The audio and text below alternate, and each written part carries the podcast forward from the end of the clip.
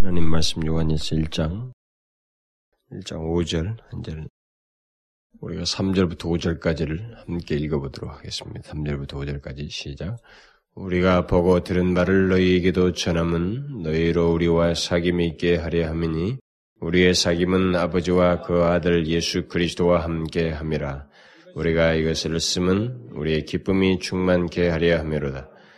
우리가 저희에게서 듣고 너희에게 전하는 소식이 이것이니 곧 하나님은 빛이시라. 그에게는 어두움이 조금도 없으시니라. 어, 지난 시간에 그 사절 말씀을 가지고 잠깐 말씀을 드렸는데 결국은 우리가 이 요한일서 전체의 그 개요가 되는 서론적인 말씀을 어, 사절까지 이렇게 어, 지난 어, 전함으로 해서 지난 시간에 그 서론적인 말씀을 다 마쳤습니다. 특별히 그 사절 말씀을 가지고 그 사도 요한이 예수 그리스도의 복음을 전함으로써 우리의 기쁨이 충만케 하려고 한다는 아, 그 말씀을 통해서 참된 기쁨, 어, 참된 기쁨, 우리 그리스도인들의 참된 기쁨에 대해서 잠시 말씀을 드렸어요. 근데 이제 우리가 오늘 그 살펴볼 이 5절 어, 말씀부터는 사도 요한이 우리의 기쁨이 계속 충만케 하기 위해서 우리 그리스도인들 안에 있어야 할 것들, 그러니까 어쩌면 방해가 되는 것들을 대비적으로 말을 하면서 우리 그리스도인들 안에 있어야 할 것들을 여기서 말하면서 굉장히 중요한 교리들을 이제 연거푸 예, 설명을 쭉 해주고 있습니다. 어, 먼저 그 여기 5절부터 10절 사이에서 그리스도인의 기쁨과 죄와의 그 관계를 여기서 이렇게 언급을 하고 있습니다. 또 다른 말로 하면은 하나님과의 사귐 또는 그 교제와 그 죄와의 관계라고도 할 수가 있겠습니다. 이것을 반대로 말하면 하나님과의 그 교제와 빛, 여기 빛이라고 나오는 거, 결국 거룩과의 관계를 말한다고도 할 수 있고, 결국 그리스도인의 기쁨과 이 거룩과의 관계라고 말을 해도 되겠습니다. 어쨌든 반대적으로 말하든 이렇게 이면적으로 말하든 음, 상관이 없겠어요. 어쨌든 그런 그리스도인의 기쁨에 이 죄가 장애가 될 수 있다라고 하는 것. 그리고 그리스도인의 기쁨은 이 거룩함과 밀접하게 관련돼 있다는 것. 결국 하나님과의 교, 그리스도인의 기쁨 말고 또 다른 말로는 뭐 하나님과의 사귐, 하나님과의 교제 이것은 결국 거룩과 밀접하게 관련돼 있다는 것. 또 다른 말로 말하면은 하나님과의 교제는 결국 거기에 죄가 있음으로 인해서 그건 온전치 못하게 될 수도 있다는 것. 그래서 반대적인 의미로서는 죄, 또 긍정적인 면에서는 이 거룩의 문제를 이 빛이라고 하는 단어를 통해서 이렇게 쭉 설명을 해주고 있습니다. 그래서 굉장히 중요한 교리가 여기서 설명이 되는 거죠. 그런데 오늘 본문 그 5절은 어, 먼저 그 뒤에서 말할 그 죄에 대한 바른 이해와 그 죄에 대한 우리 그리스도인들의 바른 태도, 어쩜 반대로 말하면 이제 거룩이죠. 음, 거룩에 대한 그런 이해를 설명하기에 앞서서 가장 우선적으로 어, 기억해야 할 중요한 한 가지 사실을 이 5절에서 명제처럼 말을 해주고 있습니다. 그게 뭐냐면 우리가 저에게서 듣고 너에게 전하는 소식이 이것이니 곧 하나님은 빛이시라. 그에게는 어둠이 조금도 없으시니라 라는 말씀이에요. 지금 사도 요한이 가장 먼저 여기서 지금 이제 이 얘기하기 위해서 하나님과의 그 사귐, 교제 또는 우리 그리스도인의 충만한 기쁨을 얻기 위해서 그것을 계속 유지하기 위해서 가장 먼저 지금 사도 요한이 말하는 내용이 지금 이 5절에 나와 있는데 이 5절에서 가장 먼저 말하는 게 뭐냐는 거죠. 그런 것을 말하기 위해서 사도 요한이 여기 5절에서 가장 먼저 말하는 것은 하나님이 어떤 분이신가라는 거야. 이것을 지금 가장 먼저 언급하고 있다는 것입니다. 하나님은 빛이시라 그에게는 어둠이 조금도 없으시니라.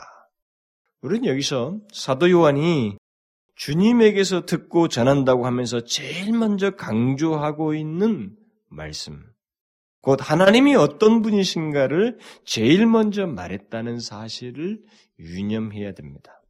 사도 요한은 그리스도인의 기쁨이 충만한 상태, 그리고 영혼의 그 강건한 상태, 하나님과의 온전한 사귐이 있고 교제가 있는 상태, 그것을 갖기 위해서 우리 그리스도인들이 가장 중요하게 생각해야 할 것은 바로 하나님이 누구이신가라는 것을 아는 것이다.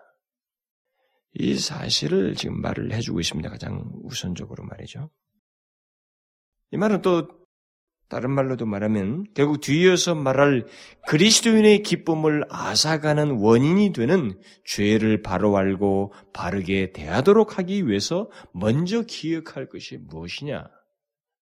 그것은 다른 게 아니라 하나님이 누구이신가, 그가 어떤 분이신가라는 것이라는 것을 말을 해주고 있습니다. 결국 이 같은 논지는 하나님이 어떤 분이신지를 아는 것이 우리 그리스도인에게 있어서 사활을 좌우한다는 것입니다. 우리 그리스도인의 존재와 우리들의 신앙과 하나님과의 온전한 교제와 풍성한 은혜의 세계, 그리스도인의 영적인 강건한 상태, 하나님 앞에서 누리는 어떤 기쁨에 충만한 것들이 결국 무엇과 관련되어 있느냐라는 것을 때 그것은 하나님이 어떤 분이신가를 아는 것과 밀접하게 관련되어 있다라는 것입니다. 사도 요한은 다른 사도들과 함께 보고 듣고 만져본 그 예수 그리스도께서 하셨던 말씀 중에서 하나님이 누구이신가를 제일 먼저 여기서 언급함으로써 그것이 우리에게 가장 중요한 문제라고 하는 사실을, 그것이 우리 모든 것의 시작이라고 하는 사실을 시사해 주고 있습니다. 제가 항상 강조하는 것이 바로 이것이에요. 우리가 모두 예배당에 앉아 있는 많은 사람들, 거의 다 그리스도인으로 여기는 이 사람들에게 가장 흔해 빠지고 다 알 것이라고 여겨지는 바로 이 문제를 제가 항상 강조하고 있는데, 사도 요한이 가장 먼저 그것을 여기서 지금 우리에게 강조해 주고 있어요. 그러니까 그리스도인의 모든 것은 항상 하나님이 누구인지를 아는 것에서부터 시작되고, 만일 하나님이 누구인지를 알지 못하게 될 때 우리 그리스도인의 모든 문제는 약이 된다고 하는 사실을 시사해 주는 것입니다. 교회 안에 있는 사람들은 자신들이 하나님을 잘 알고 있다고 보통 생각합니다. 그리고 실제로 우리들 모두가 교회 안에 있는 모든 사람들을 생각할 때 당연히 그들은 하나님을 알 것이라고 생각을 합니다. 그러나 실상 알고 보면 또 실제로 그 삶을 들여다보면 하나님이 누구인지를 알고 있는 사람 같지가 않습니다. 이건 엄연한 사실이에요. 교회를 나오면 그들은 최소한 하나님이 어떤 분이신지를 알고 있을 것이라고 우리는 당연히 생각하게 되는데 실상 그것이 하나님을 아는 것이 하나님을 가장 우선적으로 알고 그것이 그의 존재의 시작이어야만 한다고 하는 이 전제가 무엇을 담고 있는지를 좀 보려고 하면은 그 모습이 있지 않다라는 것입니다. 그것을 어떻게 할수 있는가? 뭐 수많은 예를 들어서 우리가 설명을 할 수가 있겠습니다. 그러나 가장 쉬운 예를 하나 든, 하나 든다면 하나님이 그들의 삶 속에서 우선이 아니라고 하는 사실에서 우리는 그들이 하나님이 어떤 분이신지를 알고 있다는 말을 쉽게 할 수가 없어요. 응? 하나님이 그들의 삶 속에서 우선이 아니에요. 하나님이 누구이신지를 안다면 그들에게서 가장 선명하게 드러날 것은 바로 이런 것들이거든요. 하나님이 그들의 그의 삶과 존재에 있어서 가장 우선이어야 돼. 절대자이시고 항상 우선이어야 된다. 그런데 그런 모습이 우선이 아니에요, 하나님이. 이런 것을 보게 될 때, 우리는 하나님이 어떤 분이신지를 그저 당연히 알 것이라고 이렇게 생각하는 것이 잘못됐다는 것을 증명해 주는 거예요. 그 안에 앉아있는 많은 사람들 보면은 자기가 우선입니다. 자기 생각, 자기 일, 자기 문제가 우선이에요. 하나님을 알고 있는 것 같지가 않습니다. 결국 그런 것 때문에 하나님을 찾고 있을 뿐 자신보다 하나님의 뜻과 하나님의 말씀이 더 우선하지 않는 그런 내용들을 가지고 앉아 있는 거예요. 그게 하나님이 누구이신지를, 하나님이 어떤 분이신지를 이것이 가장 첫 출발인데 이 첫 출발에서 비켜져 나가버린다. 지금 사도 요한이 가장 그것부터 먼저 얘기하는 거예요. 여러분 한번 보십시오. 교회 안에 있는 많은 사람들이 자기보다 하나님을 우선시하고 있어요. 실제로 하나님을 자기보다 절대적으로 우선시하느냐는 거예요. 많은 사람. 그들의 삶 속에서.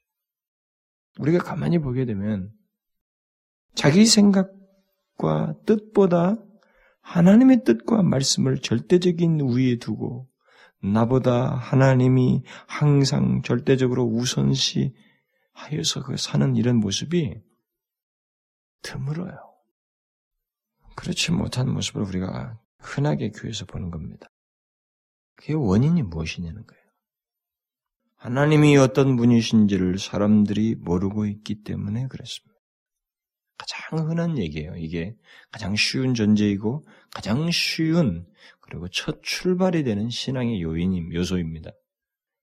하나님이 누구이신지를 진실로 안다면 그것이 자신의 영혼 속에 깊이 새겨져 있다면 그는 분명히 하나님이 자기 존재와 모든 삶의 내용 속에 가장 우선한 분으로서 자리매김되어 있어야 돼요. 그분 앞에 순복되어 있어야 되고 그분을 따라야 되고 그분을 중심해야 되고 이게 정말 피할 수 없는 내용이 됩니다. 내용이 되어야 됩니다. 결국 우리 그리스도인들의 신앙의 근본적인 문제들, 이 모든 근본적인 문제들의 원인이 무엇이냐라고 했을 때, 뭐 이것저것 다 틀 수 있습니다. 뭐 교만이다, 뭐다, 뭐, 뭐 불신앙이다. 더 깊이 내려가면 하나님이 어떤 분이신 첫 출발이 오히려 잘못되어 있어요. 나는 사도 요한이 이것부터 말하고 있다는 이 사실이 우리에게 아주 중요한 진리라고 하는 것입니다. 실제로 모든 서신을 보게 되면 모든 서신의 시작이 하나님이에요. 여러분도 알다시피 성경은 항상 하나님으로부터 시작하지 않습니까? 태초에 하나님이 그게 시작이에요. 인간의 뜻과 인간의 계획이 하나님과의 관계에서 첫 번째가 아닙니다. 뜻이 아니에요. 그것은 하나님을 믿는 사람들에게 하나님과의 그 관계를 갖고 있는 사람에게 그건 부인할 수 없는 뜻이에요. 이 세상에 하나님을 모르는 사람들이야 하나님이 먼저가 아니죠. 당연히. 거기서야 두말할 것이 없습니다만 일단은 하나님과 사귐이 있고 하나님과 교제가 있고 주님을 믿는 사람에게 있어서는 증거가 가장 그것을 말해줄 수 있는 첫 번째 이유가 뭐냔 말이죠. 하나님이 그에게 있어서 가장 처음이시고 시작자이시고 출발점이시고 그가 우선자이시야. 절대적인 주권자이시다고 하는 그런 거 아니겠어요? 우리는 교회 생활을 오래 한 것만을 가지고 스스로 하나님을 안다고 생각해버립니다. 그냥 당연히 하나님을 안다 이렇게 생각했죠. 자신들이 세례를 받은 것을 가지고 하나님을 안다고 자꾸 생각하는 거죠. 뭐 믿는 과정에서 그냥 자랐다고 해서 하나님을 당연히 이 사람은 하나님을 알 것이다 이렇게 생각하는 거죠. 뭐 모태신앙 뭐 그다 다 마찬가지죠. 당연히 하나님을 안다고 하죠. 그런데 하나님을 아는 것이 무엇인지 또 하나님이 누구인지 어떤 분인지를 진실로 생각해 보거나 그것으로 인해서 자신의 신앙이 지배를 받고 있는지를 진지하게 점검해 보지도 않은 채 자기는 하나님을 당연히 안다라고 생각하면서 자꾸 신앙생활을 한다는 거죠. 그러나 그 말이 무엇을 의미하는지, 실제 하나님을, 하나님이 어떤 분이신지를 알고 있는 사람이라고 하는 문제를 확인해 보기 위해서 그 자신의 존재와 삶의 영역으로 들어와 보면 실제로는 하나님이 어떤 분인지를 알고 사는 것 같지가 않다는 거죠. 사는 모습을 보면 항상 자기가 우선이에요. 자기 일이 우선이고, 자기 생각, 자기 주장이 우선입니다.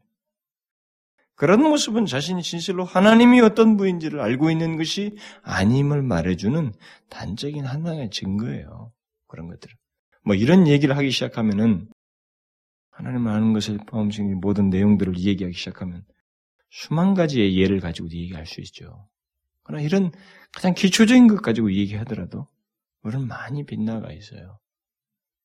그저 한두 번의 문제가 아니라 생활 습관이 되어서 그렇게 자기를 항상 우선하고 하나님이 자기 삶을 다스리고 지배하여 자기를 자기 앞에서 자기 뜻과 모든 것을 우선하여서 인도하시는 자라는 것이 없이 말이죠.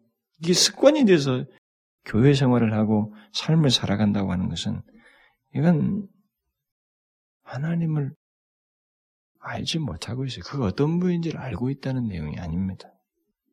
그러므로 우리 그리스도인들에게 있어서 하나님이 어떤 분이신지를 아는 것보다 중요한 것은 없어요. 이것이 모든 진리의 어떤 것을 이야기하기에 앞서서 처음에 와야 되는 것은 당연한 것입니다. 사도 요한이 이것부터 말을 하고 있는 것은 굉장히 의미 있는 것이고 또 우리가 기억해야 할 내용입니다. 특히 그는 자기와 사도들이 보고 듣고 만진받은 그 예수 그리스도부터 그들로부터 듣고 전하는 소식이라고 하면서 바로 하나님이 누구이신가를 제일 먼저 말했다는 이 사실은 우리에게 아주 중요한 교훈이에요. 그 말은 하나님이 어떤 분이신지를 아는 것이 모든 것의 시작이고 우리 그리스도인의 신앙과 삶의 시작이고 기쁨이 계속 충만케 하기 위해서 먼저 있어야 할 가장 출발점이다라는 사실을 시사해주고 있는 거예요. 그러면 사도 요한이 여기서 가장 먼저 알아야 할 하나님으로 말한 내용이 무엇이냐는 거예요. 어떤 하나님을 얘기하고 있냐는 것이죠. 그것은 하나님은 빛이시다라는 거예요. 물론 이 말씀은 사도 요한 자신의 개인적인 진술이 아닙니다. 이것은 주님께서 하신 말씀을 듣고 사도가 전한 것이라고 말하고 있습니다. 주님께서 말씀해 주셨어요. 하나님은 빛이시라. 그에게는 어둠이 조금도 없으시. 주님만이 하실 수 있는 말씀이고 또 하나님에 대해서. 이 말이 무슨 말이에요? 하나님은 빛이시라. 이 말씀의 의미가 무엇이냐는 겁니다. 이것은 뒤에서 나오는 죄와 대조해서 사용되는 하나님의 거룩하심입니다. 요한복음에도 보면 요한복음 3장에 보면 빛이 세상에 왔을 때 사람들이 자기 행위가 악함으로 빛보다 어둠을 더 사랑했다는 그 말씀이 나옵니다. 그러니까 성경은 그 행위의 그 악한 것을 어둠과 연결시켜서 말을 하고 그것에 대조시켜서 빛을 얘기해요. 그러니까 반대로 이 빛이라는 문제는 결국 하나님의 속성으로 얘기했을 때 그것은 하나님께서 거룩하시다는 것을 상징적으로 묘사한 것입니다. 근데 여기서 이제 의문이 생기는 거예요. 하나님과의 사귐을 이야기하면서 또 하나님 우리 그리스도인의 기쁨이 계속 충만케 하는 문제를 이야기하면서 사도 요한이 하나님을 아는 문제를 얘기하는데 그 하나님에 대해서 얘기하기를 다른 문제가 아니고 바로 하나님은 거룩하시다라는 이 하나님의 속성 중에 조금은 매치가 안 되는 듯한 하나님의 속성을 여기서 얘기하고 있습니다. 이왕이면 우리의 일반적인 상식 논리 같으면 하나님과의 사귐이나 우리의 기쁨을 충만케 하기 위해서라면 오히려 요한일서 4장에 나오는 하나님은 사랑이시라라는 말이 여기에 내용상 흐름상 적절하죠. 하나님은 사랑이시라는 말씀이 더 어울릴 것 같은데 하나님의 사랑이 아닌 하나님의 거룩하심을 먼저 얘기하고 있다는 것입니다. 이게 의문이에요. 왜 그럴까? 왜? 우리에게 기쁨이 계속 충만케 하기 위해서 우리가 가장 먼저 기억해야 할 것은 하나님의 사랑이 아니고 하나님은 사랑이시다가 아니라 노하기를 더디하시고 극률이 풍성하신 하나님이라는 문제가 아니고 오히려 반대로 하나님은 빛이시라. 그에게는 어둠이 조금도 없으시다. 하나님과의 사귐을 통해서 기쁨이 충만할 것을 말하고 놓고 하나님의 거룩하심을 말했다는 사실이 참 우리한테는 쉽게 와닿지 않지만 바로 이게 우리의 이기적인 생각과 이 성경과의 차이예요. 하나님의 말씀은 바로 이 순서를 얘기합니다. 하나님은 제일 먼저 하나님의 사랑을 얘기하지 않아요. 그의 거룩하심을 먼저 얘기합니다. 우리는 항상 이기적이어서 무엇이든지 내 앞에 있는 나와의 관계를 갖는 모든 대상들에게서 좋은 것부터 내게다가 연결시켜 놓고 좋지 않은 것은 내게 불이익을 줄 것 같은 것은 가능성을 퍼센테이지, 퍼센테이지를 아주 낮게 처리해버리고 좋은 것들을 일단 내게 다 다 연결시켜 놓는 아주 그 참 이기적인 본성이 우리에게 꿈틀거려 있습니다. 살아있어요, 우리에게. 다 있습니다. 그러니까 하나님과의 관계도 꼭 그렇게 생각해요. 우리는 하나님의 사랑을 항상 먼저 내 쪽에다 연결시켜 놓는 우리 습성이 있습니다. 그러던 나머지 심지어 교회 안에서도 우리가 듣는 많은 메시지들이 하나님의 사랑 타령이에요. 그러니까 우리가 그동안 들어온 많은 복음이 항상 하나님의 사랑을 먼저, 먼저 강조하는 그런 복음을 우리가 굉장히 들어왔습니다. 교회사 쪽으로 보게 되면, 뭐, 찰스 피니 이후에 이게 두드러집니다만. 오늘 우리들의 그 전도 방식을 보면, 하나님은 사랑, 뭐, 당신을 사랑하십니다라는 이런 말을 우리가 많이 쓰죠. 근데 그게 틀린 말이 아니니까, 우리가 어디다 붙여놓고 뭘 말을 해도 아무런 문제의식은 갖고 있지 않습니다만은 그러나 성경의 전도 방식과는 완전히 상반된 태도예요. 그건 밑도 끝도 없이 하나님께서 당신을 사랑한다는 말을 하고 있는 것입니다. 사도 요한은 예수 그리스도의 복음을 전하면서 가장 먼저 하나님은 거룩하신 하나님이라는 사실로부터 시작을 하고 있습니다. 이것부터 얘기하고 있어요. 그는 3장과 4장에 가서야 하나님은 사랑이시라는 말을 하고 있습니다. 그런데 놀라운 것은 이게 성경의 공통된 논지라는 것입니다. 성경은 하나님의 사랑을 먼저 말하지 않습니다. 하나님의 거룩하심을 항상 먼저 얘기해요. 구약의 선지서들도 보면은 하나님의 그 회복의 그 메시지가 뒤로 빠져나와 있어요. 먼저 그들을 향한 그들의 실상에 대한 하나님의 그 불꽃 같은 눈이 어떻게 그들을 가지 보고 있는지에 대해서 하나님의 거룩하심과 공에 대한 모세가 강력하게 나와 있어요. 심지어 로마서, 로마서를 보면 바울이 아직 만나보지도 못한 그 로마의 성도들에게 어떤 식으로 복음을 소개하는지를 쭉 전개를 하는데 서론이 끝나자마자 그는 가장 먼저 하나님의 진노가 하늘로부터 쫓아난다는 말을 시작하면서 하나님의 공의를 3장 19절까지 쭉 1장 18절부터 다룹니다. 그 다음에 가서야 하나님의 은혜로 값없이 의롭담을 얻었다는 칭의의 그 놀라운 진리를 뒤에서 말해요. 이게 성경의 논지입니다. 지금 사도 요한은 똑같은 맥락에서 말을 하고 있는 것입니다. 하나님에 대한 모든 진리의 시작은 그의 거룩하심, 거룩하심으로부터여야 된다는 사실을 보여주고 있는 거예요. 우리 그리스도인의 기쁨이 충만케 하기 위해서도 먼저 하나님의 거룩하심으로부터 출발해야 한다는 사실을 이 사람이 시사해 주고 있습니다. 왜? 왜 우리는 하나님의 거룩하심에서부터 출발해야 하는가? 응? 이것은 성경을 제대로 이제 우리가 전체적인 이 흐름 맥을 우리가 제대로 이해하게 될 때 쉽게 있는 한 가지 아주 단순한 진리인데 성경이 항상 우리에게 먼저 말씀하실 때 하나님께서 말씀하실 때 자신을 표력하실 때도 거룩함을 먼저 이게 보이시고 말씀하시는 것 거기서부터 출발할 수 있도록 이렇게 기쁨이 충만하는 것도 하나님과의 교제의 그 원만한 것도 이 거룩하심으로부터 시작하는 이 성경의 논지는 사실상 하나님의 사랑을 바르게 이해하게 하기 위해서 그렇습니다. 왜 하나님의 거룩하심이 항상 먼저 강조되어지고 먼저 오느냐 하면은 하나님의 사랑을 바르게 이해하게 하기 위해서요. 우리가 하나님의 거룩하심으로부터 출발하지 아니하면 또 하나님의 거룩하심을 먼저 알지 않고는 사실상 하나님의 사랑에 대해서 정확한 이해를 못 합니다. 주관적인 이해를 하게 되고 내 식대로 하나님의 사랑을 말하고 인간적인 사랑 개념을 가지고 하나님의 사랑을 그려보기가 십상입니다. 하나님의 거룩하심에 대한 이해가 먼저 형성된 가운데서 하나님의 사랑을 본 사람은 하나님의 사랑에 대해 바른 이해를 갖게 되지만 하나님의 사랑을 먼저 운운한 사람들에게 있어서는 거룩하심을 먼저 알지 못한 사람에게 있어서 하나님의 사랑은 굉장히 로맨틱한 사랑이에요. 인간적인 인간적인 사랑을 그저 하나님께다 색, 색칠하는 겁니다.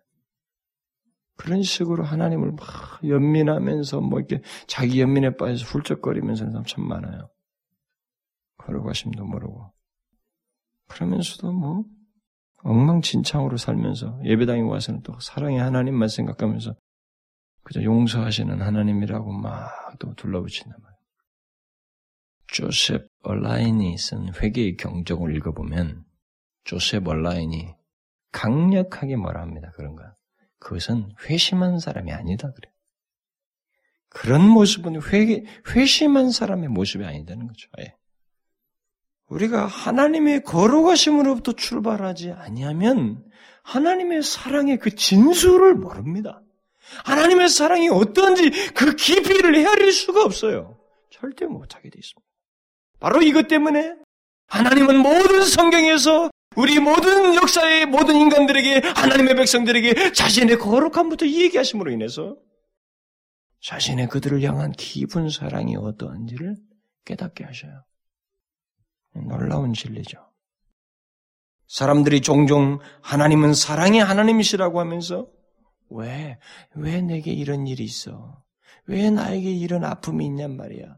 세상에는 왜 이런 끔찍한 일들이 일어나냐고 떠들어댑니다만은 그런 사람들은 벌써 하나님의 사랑에 대해서 잘못된 이해를 가지고 있는 것입니다.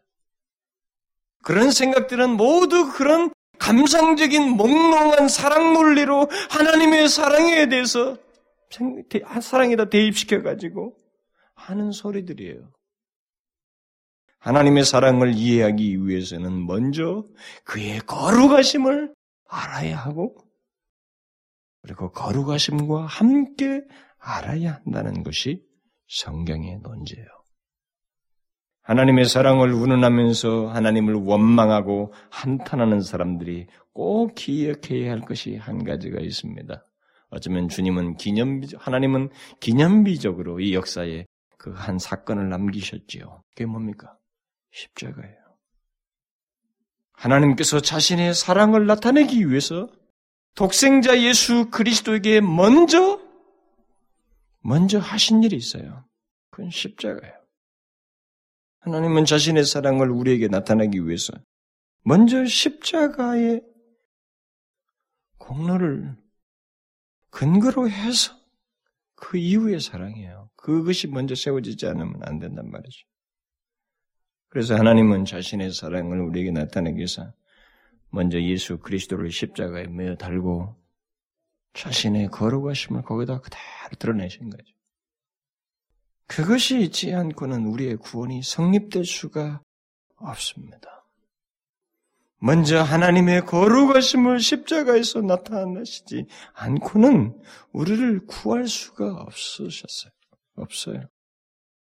아직도 많은 그리스도인들은 그리스도의 십자가를 바르게 이해하지 못하는 것 같습니다. 제가 지금까지 많이 만나보면 또 어른들도 마찬가지고 상당히 감상적이에요. 그리스도의 십자가를 제대로 이해하지 못해요. 그 제대로 이해하지 못한다는 것이 아까 그 하나님을 알지 못하는 건 똑같은 논지예요. 그리스도의 십자가에 대해서 제대로 알게 됐을 때 그들에게 있어서 삶은 영향력이 미쳐지게 되어 있습니다. 보통 사람들이, 보통 그리스도인들이 그리스도의 십자가를 이해할 때 나를 향한 사랑의 징표로서만 자꾸 생각하려고 합니다. 그러나 여러분, 그리스도의 십자가를 생각할 때 우리가 기억해야 되는 거기에 분명히 하나님의 사랑이라고 하는 그 사랑의 징표라고 하는 내용이 분명히 있습니다. 그러나 우리가 동시에 기억해야 될 게 있어요. 그 십자가는 하나님의 거룩하심의 징표예요. 하나님의 거룩하심의 징표이기도 하다고 하는 사실을 잊지 말아야 됩니다. 그러니까 그리스도께서 십자가에 달리셨던 그 십자가는 나를 향하여 나타내셔야 했던 하나님의 거룩하심, 죄를 용납하지 못하시고 나타내셨던 나의 죽음을 그 거룩함 속에서 거룩하심을 통해서 나의 죽음을 거기에 나타낸 거예요. 그러니까 그리스도의 십자가는 그 하나님의 거룩하심에 의한 나의 죽음, 죽음을 의미하는 것입니다. 나를 향한 사랑이기도 하지만 나를 향한 주의 거룩하심을 나타낸 것이기도 하는 거예요. 그러니까 십자가는 나를 향한 하나님의 거룩하심의 징표요, 사랑의 징표인 것입니다. 하나님은 빛이시다. 죄를 보지 못하시는 거룩하신 하나님이시다. 바로 이분을 먼저 알아야 된다는 것을 사도 요한이 말하고 있습니다. 하나님은 조금도 회전하는 그림자도 없으시고 어두움도 없으십니다. 십자가가 십자가가 있어야 했던 것은 바로 이 같은 하나님의 감출 수 없는 거룩하심 때문에 있어야만 했던 것이죠. 우리가 이것을 먼저 기억하지 못하고 하나님의 사랑이라는 미명 안에서 모든 것을 대충 덮어놓고 지나가는 것은 지금 그리스도인들이 스스로 착각하는 거예요. 굉장히 성경 논리를 자기식으로 여기서 이 머릿속에서 싹 금방 한 3, 4초도 안 돼서 싹 빠르게 자기 편리로 돌려버리고 그 다음 행동으로 결정해 나가는 일종의 속임수예요. 자기 속임수라고요. 자기 기만입니다. 이것은 그리스도의 십자가는 우리가 멍롱하게 생각할 게 아니긴 우리의 전심을 다해서 우리의 전 인격을 다해서 모든 것을 깊이 최대 집중된 마음으로 하나님 앞에 헤아려서 이것이 내 존재를 뒤흔들어 놓는 근거가 되어야 돼요. 그게 바로 그리스도인입니다. 십자가와 관련된 그리스도인이에요. 제가 이 요한일서 지금 1장, 여기 1절부터 지금 말하면서 오늘의 뭐 여섯 번째입니까? 일곱 번째입니까? 제가 이 말하면서 지금 여기 뭐 십자가 별로 나오지도 않지만은 계속 예수 그리스도의 십자가와 예수 그리스도 말하는 것이 저는 너무너무 기뻐요. 그 내용이 그렇게 돌아가고 있다는 것이. 앞으로도 저는 수십 번, 수백 번 더 얘기하겠죠. 왜냐하면 그것 없이는 전할 메시지가 없습니다. 기독교는 그거예요. 진리면 질린 사람의 문제지, 안 진리야 마땅한 것입니다. 왜냐하면 그것이 없으면 우리는 생명도 없어요. 아무런 의미가 없습니다. 우리의 찬송 제목도 없어져요. 근거도 없습니다. 여기 뭐하러 와 있어요? 아무런 이유가 없습니다. 모든 게 거기에 관련되어 있어요. 그 때문에 하나님을 알게 됐고 아바버지라 부르고 감히 여호와의 면전 앞에 설 수 있는 상상할 수 없는 일이 우리 가운데 다 하역됐어요. 우리가 대충 넘어가서 될 수 있는 게 아닙니다. 그래서 말이죠. 우리가 죄를 앞에 두고 하나님의 사랑부터 생각을 하는 것은 그 마귀가 시킨 거예요. 응? 내 앞에 죄가 있는데 이 죄를 두고 하나님의 사랑을 번뜩 생각하면서 그 죄에 대해서 호의적인 태도를 보이는 것은 그건 성령의 일이 아닙니다. 그건 마귀가 시키는 거예요. 사단의 속임수입니다. 우리 앞에 놓인 죄를 볼 때 우리가 가장 먼저 기억해야 될 것은 오늘 본문이에요. 하나님은 빛이시라 그에게는 어둠이 조금도 없으시니라 라는 이 말씀이에요. 우리는 이 거룩하심을 생각해야 합니다. 죄에 대해서 독생자를 죽게 하시는 일을 하지 않으시면 다른 방도가 없으셨던 그 하나님의 거룩하심을 그 앞에서 생각해야 되는 거예요. 죄의 유혹이 있는 자리에서 하나님은 사랑이시니까 라는 라고 말하는 것은 참 우리가 너무 하나님을 마음대로 이용해 먹는 거예요. 우리 크리스천들이. 그 하나님은 사랑이시다는 거 하나 알았다고 거기서 그렇게 효과적으로 사용해 먹는. 그러나 하나님은 어둠이 없으셔요. 조금도 뒤섞임이 없으십니다. 조금도 회전하는 그림자도 티도 흠도 허용되지 않기 때문에 그리스도께서 죽으셔야 했던 거예요. 어떻게 할 수가 없어요, 그건. 하나님 편에서 그 유일한 답을 내신 것이 바로 그거밖에 없었어요.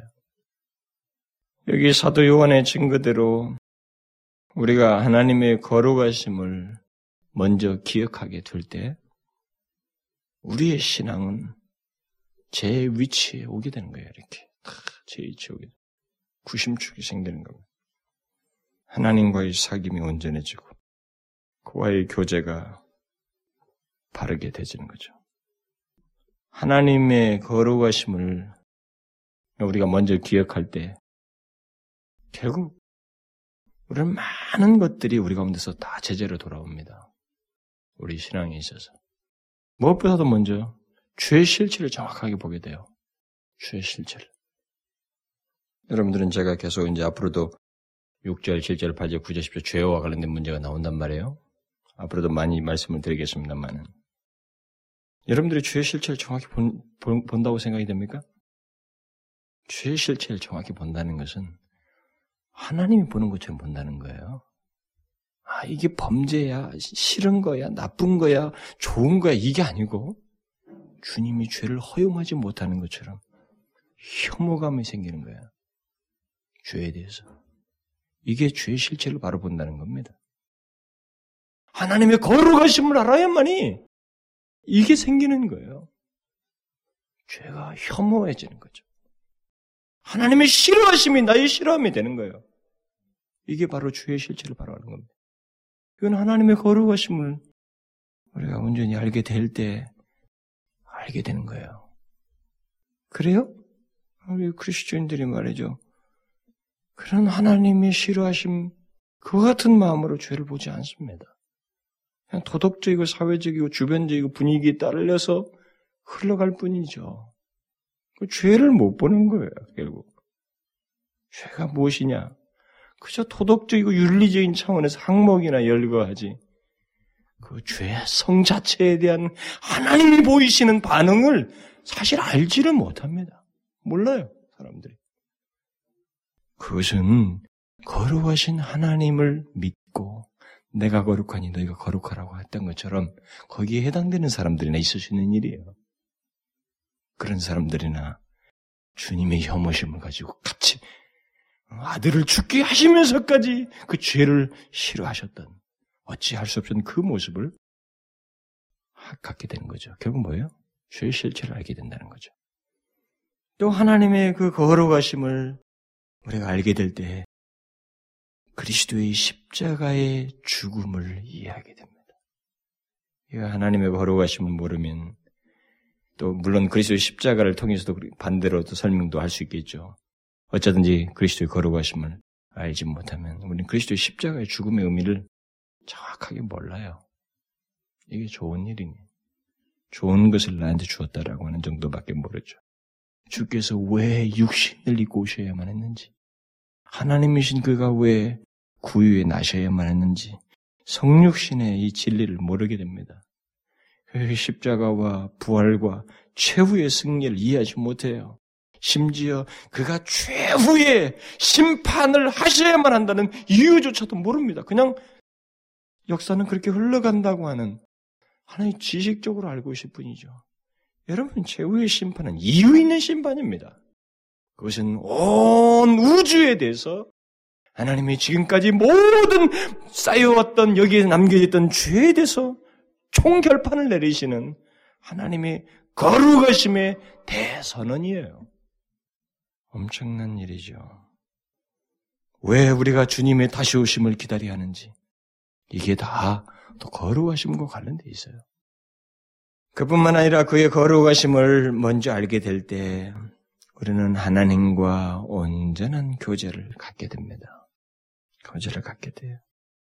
그 교제, 그 교제, 흠없게 모순된 교제가 아니라 대충 하는 교제가 아니라 거기에 진실하고 하나님과 온전한 교제가 가능하게 되죠. 그래서 그 교제 속에서 기쁨을 누리게 되는 것입니다. 그러니까 만일 하나님의 거룩하심을 알지 못하면 우리는 우리의 죄도 보지 못하고 그리스도의 십자가도 이해하지 못하고 또 하나님과의 온전히 교제도 알지 못하고 기쁨도 누리지 못한다는 것입니다. 바로 이런 맥락에서 사도 요한이 하나님의 기쁨을 말하면서 제일 먼저 아, 그리스도인의 기쁨을 말하면서 제일 먼저 이 하나님의 거룩하심을 여기서 말하고 있는 것입니다. 결국 우리 그리스도인의 기쁨은 하나님의 거룩하심 앞에서 갖게 된다는 사실을 말해주고 있는 거예요. 이건 엄청난 진리입니다. 이건 아주 깊은 진리예요. 그리스도인의 기쁨은 하나님의 거룩하심 앞에서 갖게 된다는 겁니다. 우리는 이렇게 생각합니다. 그리스도인의 기쁨은 하나님의 한량 없으신 사랑 앞에서 갖게 된다고 생각하지만 아니라는 것이죠. 그것은 일면 맞지만 일면 너무 내식대로 생각한 것이라는 거죠. 그리스도인이 갖는 기쁨은 흠이 없어야 돼요. 주님이 거룩하신 것을 알고서 나타내는 것이야만 합니다. 그래서 그리스도인의 기쁨은 하나님의 거룩하심과 관련되어 있다는 것. 그래서 먼저 하나님의 거룩하심을 여기서 얘기하고 있는 것입니다. 그러니까 우리 안에 죄의 어둠을 가지고 있을 때, 그래서 하나님의 거룩하심 앞에 설 수 없을 때, 기쁨에 충만은 커녕 기쁨이 빼앗기게 되는 것입니다. 그래서 기쁨을 빼앗는 원인이 죄가 되는 거예요. 지난 시간에 제가 얘기했잖아요. 그러니까 하나님의 거룩하심 앞에서 갖는 기쁨이 아니면 그것은 잘못된 기쁨이고 거짓된 기쁨입니다. 사랑 논리에 빠져서 거기에 거룩함이 없는데 죄가 뒤섞여 있는 가운데서도 기쁘다, 뭐 평안하다라고 하는 것은 이건 혼미의 영에 의한 것입니다. 얼마든지 있어요. 얼마든지 있을 수 있습니다. 교회 안에는 그런 사기스러운 기쁨과 잘못된 환상 속에서 평안을 운운하는 그래서 하나님 사랑을 멍롱하게 선전해서 사람들을 뒤흔들어 놓는 일이 옛날에도 있었고 역사 속에 있었고 지금도 있습니다. 하나님의 우리 그리스도인의 기쁨은 그런 게 아니에요. 하나님의 거룩하심 앞에서 갖는 것입니다. 이걸 우리가 기억해야 됩니다. 우리는 그 계속되는 6절 이하에서 뭐 우리의 기쁨이 충만케 하기 위해서 하나님의 거룩하심 앞에서 살아야 한다는 문제가 이제 거론이 됩니다. 빛 가운데 행한다는 말이 나오고 또 죄를 지었다고 해도 그것을 인정하고 죄를 고백하는 문제가 나옵니다. 이것은 죄를 행치 않는 것, 않는 것뿐만 아니라 죄를 행했다 하더라도, 죄를 행했다 하더라도 그것을 하나님의 거룩하심 앞에 비추어서 인정하고 고백함으로 인해서 계속적으로 하나님의 거룩하심 앞에서 기쁨을 갖기를 구하라는 것입니다. 죄를 짓는 게 문제가 아니에요. 그것을 하나님의 거룩하심 앞에 비추어서 그것을 인정하고 슬프게 고백하고 그럼을 통해서 오히려 더 기쁨이 있게 한다. 무슨 말인지 알겠어요? 죄를 고백하는데 그것이 나에게 다시 기쁨이 된다는 역설이 거룩하신 하나님 앞에서 죄를 고백하지 않고는 견딜 수 없어서 고백한 것이 오히려 그 이후에 내가 더 하나님 앞에 넘치는 기쁨을 갖게 된다고 하는 대역설이 있다 이 말이에요. 이 엄청난 진리죠. 그러므로 여러분, 우리에게 중요한 것은 하나님이 어떤 분이신가라는 것을 아는 것입니다. 특히 그는 빛이시며 어둠이 조금도 없으시다고 하는 사실을 아주 아주 정확하게 알고 있어야 됩니다. 내 식대로 알고 있는 게 아니라 하나님이 역사 속에서 보여줬던 그대로 성경에서 증거해준 그대로 하나님께서 나타내신 그대로 알고 있어야 돼요.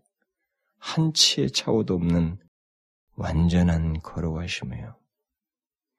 바로 그 거룩하신 하나님을 우리가 믿는다라고 했을 때 이것은 많은 내용을 포함하는 것입니다. 우리가 뒤에서 그런 내용들을 다 말하겠습니다만은 일단 오늘 본문과 관련해서 1차적으로 우리가 기억해야 될 것은 그 거룩하신 하나님 앞에 우리가 서려고 해야 된다는 것입니다. 그 앞에서만 그리스도인의 참된 기쁨이 있다는 사실을 기억해야 한다는 것입니다. 무슨 말인지 아시겠어요?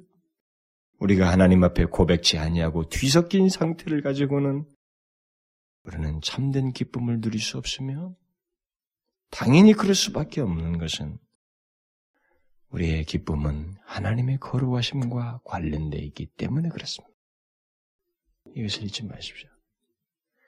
나는 이 부분에 대해서 우리가 우리가 이 부분에 대해서 너무 잘못된 해석을 가지고 선명한 선을 긋지 아니하고 우리가 이런 진리들을 알, 그냥 대충 알지 못하고 그리스도인의 기쁨을 여러 가지 말로서 여러 가지 경험을 운운해 가지고 그저 환상적으로 생각을 갖게 하는 것은 그렇게 온전치 못합니다. 여기서 그리스도인의 기쁨이 충만케 하는 문제를 얘기하면서 하나님의 거룩하심을 얘기했다는 것은 대단히 중요한 사실입니다. 대단히 중요한 사실이에요. 우리는 하나님의 거룩하심 앞에서 기쁨을 갖는 자들입니다. 이게 그리스도인이에요. 죄를 짓는 것도 중요한, 안 좋지만, 뒤에서 나오면 고백함으로 인해서, 하나님, 그 거룩하신 하나님 의식하고 고백함으로 인해서, 그 앞에서 다시 기쁨을 갖는 그런 자들이에요. 이게 그리스도인입니다. 그러니까 사실 알고 보면 하나님은 그 거룩하심을 통해서 지극한 사랑을 보이시는 거예요, 우리를 향해서. 그러니까 거룩하심을 알아야만이 그의 사랑을 안다는 말을 하는 것입니다. 이것을 잊지 마십시오. 기도합시다. 하나님 아버지, 저희들이 무지몽매하여서 하나님을 자꾸 우리 식대로 대하려고 하고, 내 생각과 내 판단에 의존하여서 하나님을 대하려고 하는 이런 어리석음을 용서하여 주옵소서. 오, 주님. 먼저 주의 거룩하심을 알아야만이 죄를 혐오하시고 바로 그것 때문에 그리스도를 십자가에 죽게 하셨다는 사실을 우리가 알아야만이 하나님의 그 무궁하신 사랑을 우리가 보며 알게 되는 줄 믿습니다. 오 주여 주의 풍성하신 은혜를 주의 거룩하심을 먼저 알므로 경험케 하여 주옵소서. 우리가 하나님 주에 대한 바른 태도를 가지며 주님의 그 싫어하심을 우리의 통일한 마음 안에서 갖고 대하게 하여 주시고 특별히 아버지 주의 거룩하심 앞에서 우리가 흠도 없이 정말 우리가 날마다 설사 뭐 죄가 있다 할지라도 고백하는 그 과정을 통해서 주의 거룩하심 앞에서 기쁨을 누리는 저희들 되게 하여 주옵소서. 이 놀라우신 주의 은혜의 방식을 우리가 깨달아 싸우니 잊지 아니하고 항상 주의 거룩하심을 기억하며 사는 저희들 되게 하여 주옵소서. 예수 그리스도의 이름으로 기도하옵나이다. 아멘.